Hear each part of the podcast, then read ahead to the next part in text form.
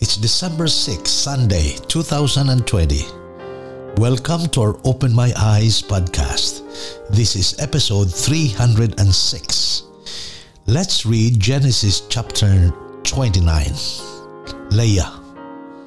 I personally feel she is one of the most beautiful women of the Bible. Maybe not outwardly, but she has one of the most beautiful characters in Scripture.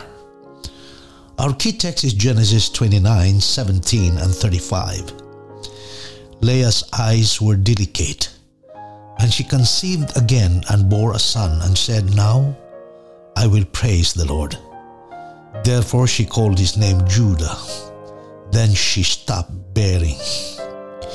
If the eye is the window to the soul, she had a very beautiful soul. Nowhere else in the Bible is a woman described had delicate eyes.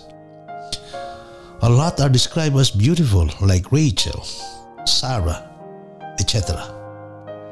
She was in love by Jacob, but she bore a son, whom she named Judah, which means praise the Lord. Have you noticed that Leah expressed her prayer by the name she gave her children?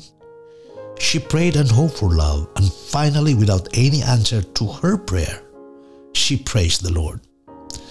She bore Judah the direct line to the Messiah. I urge you to read this chapter and focus on Leah for a change.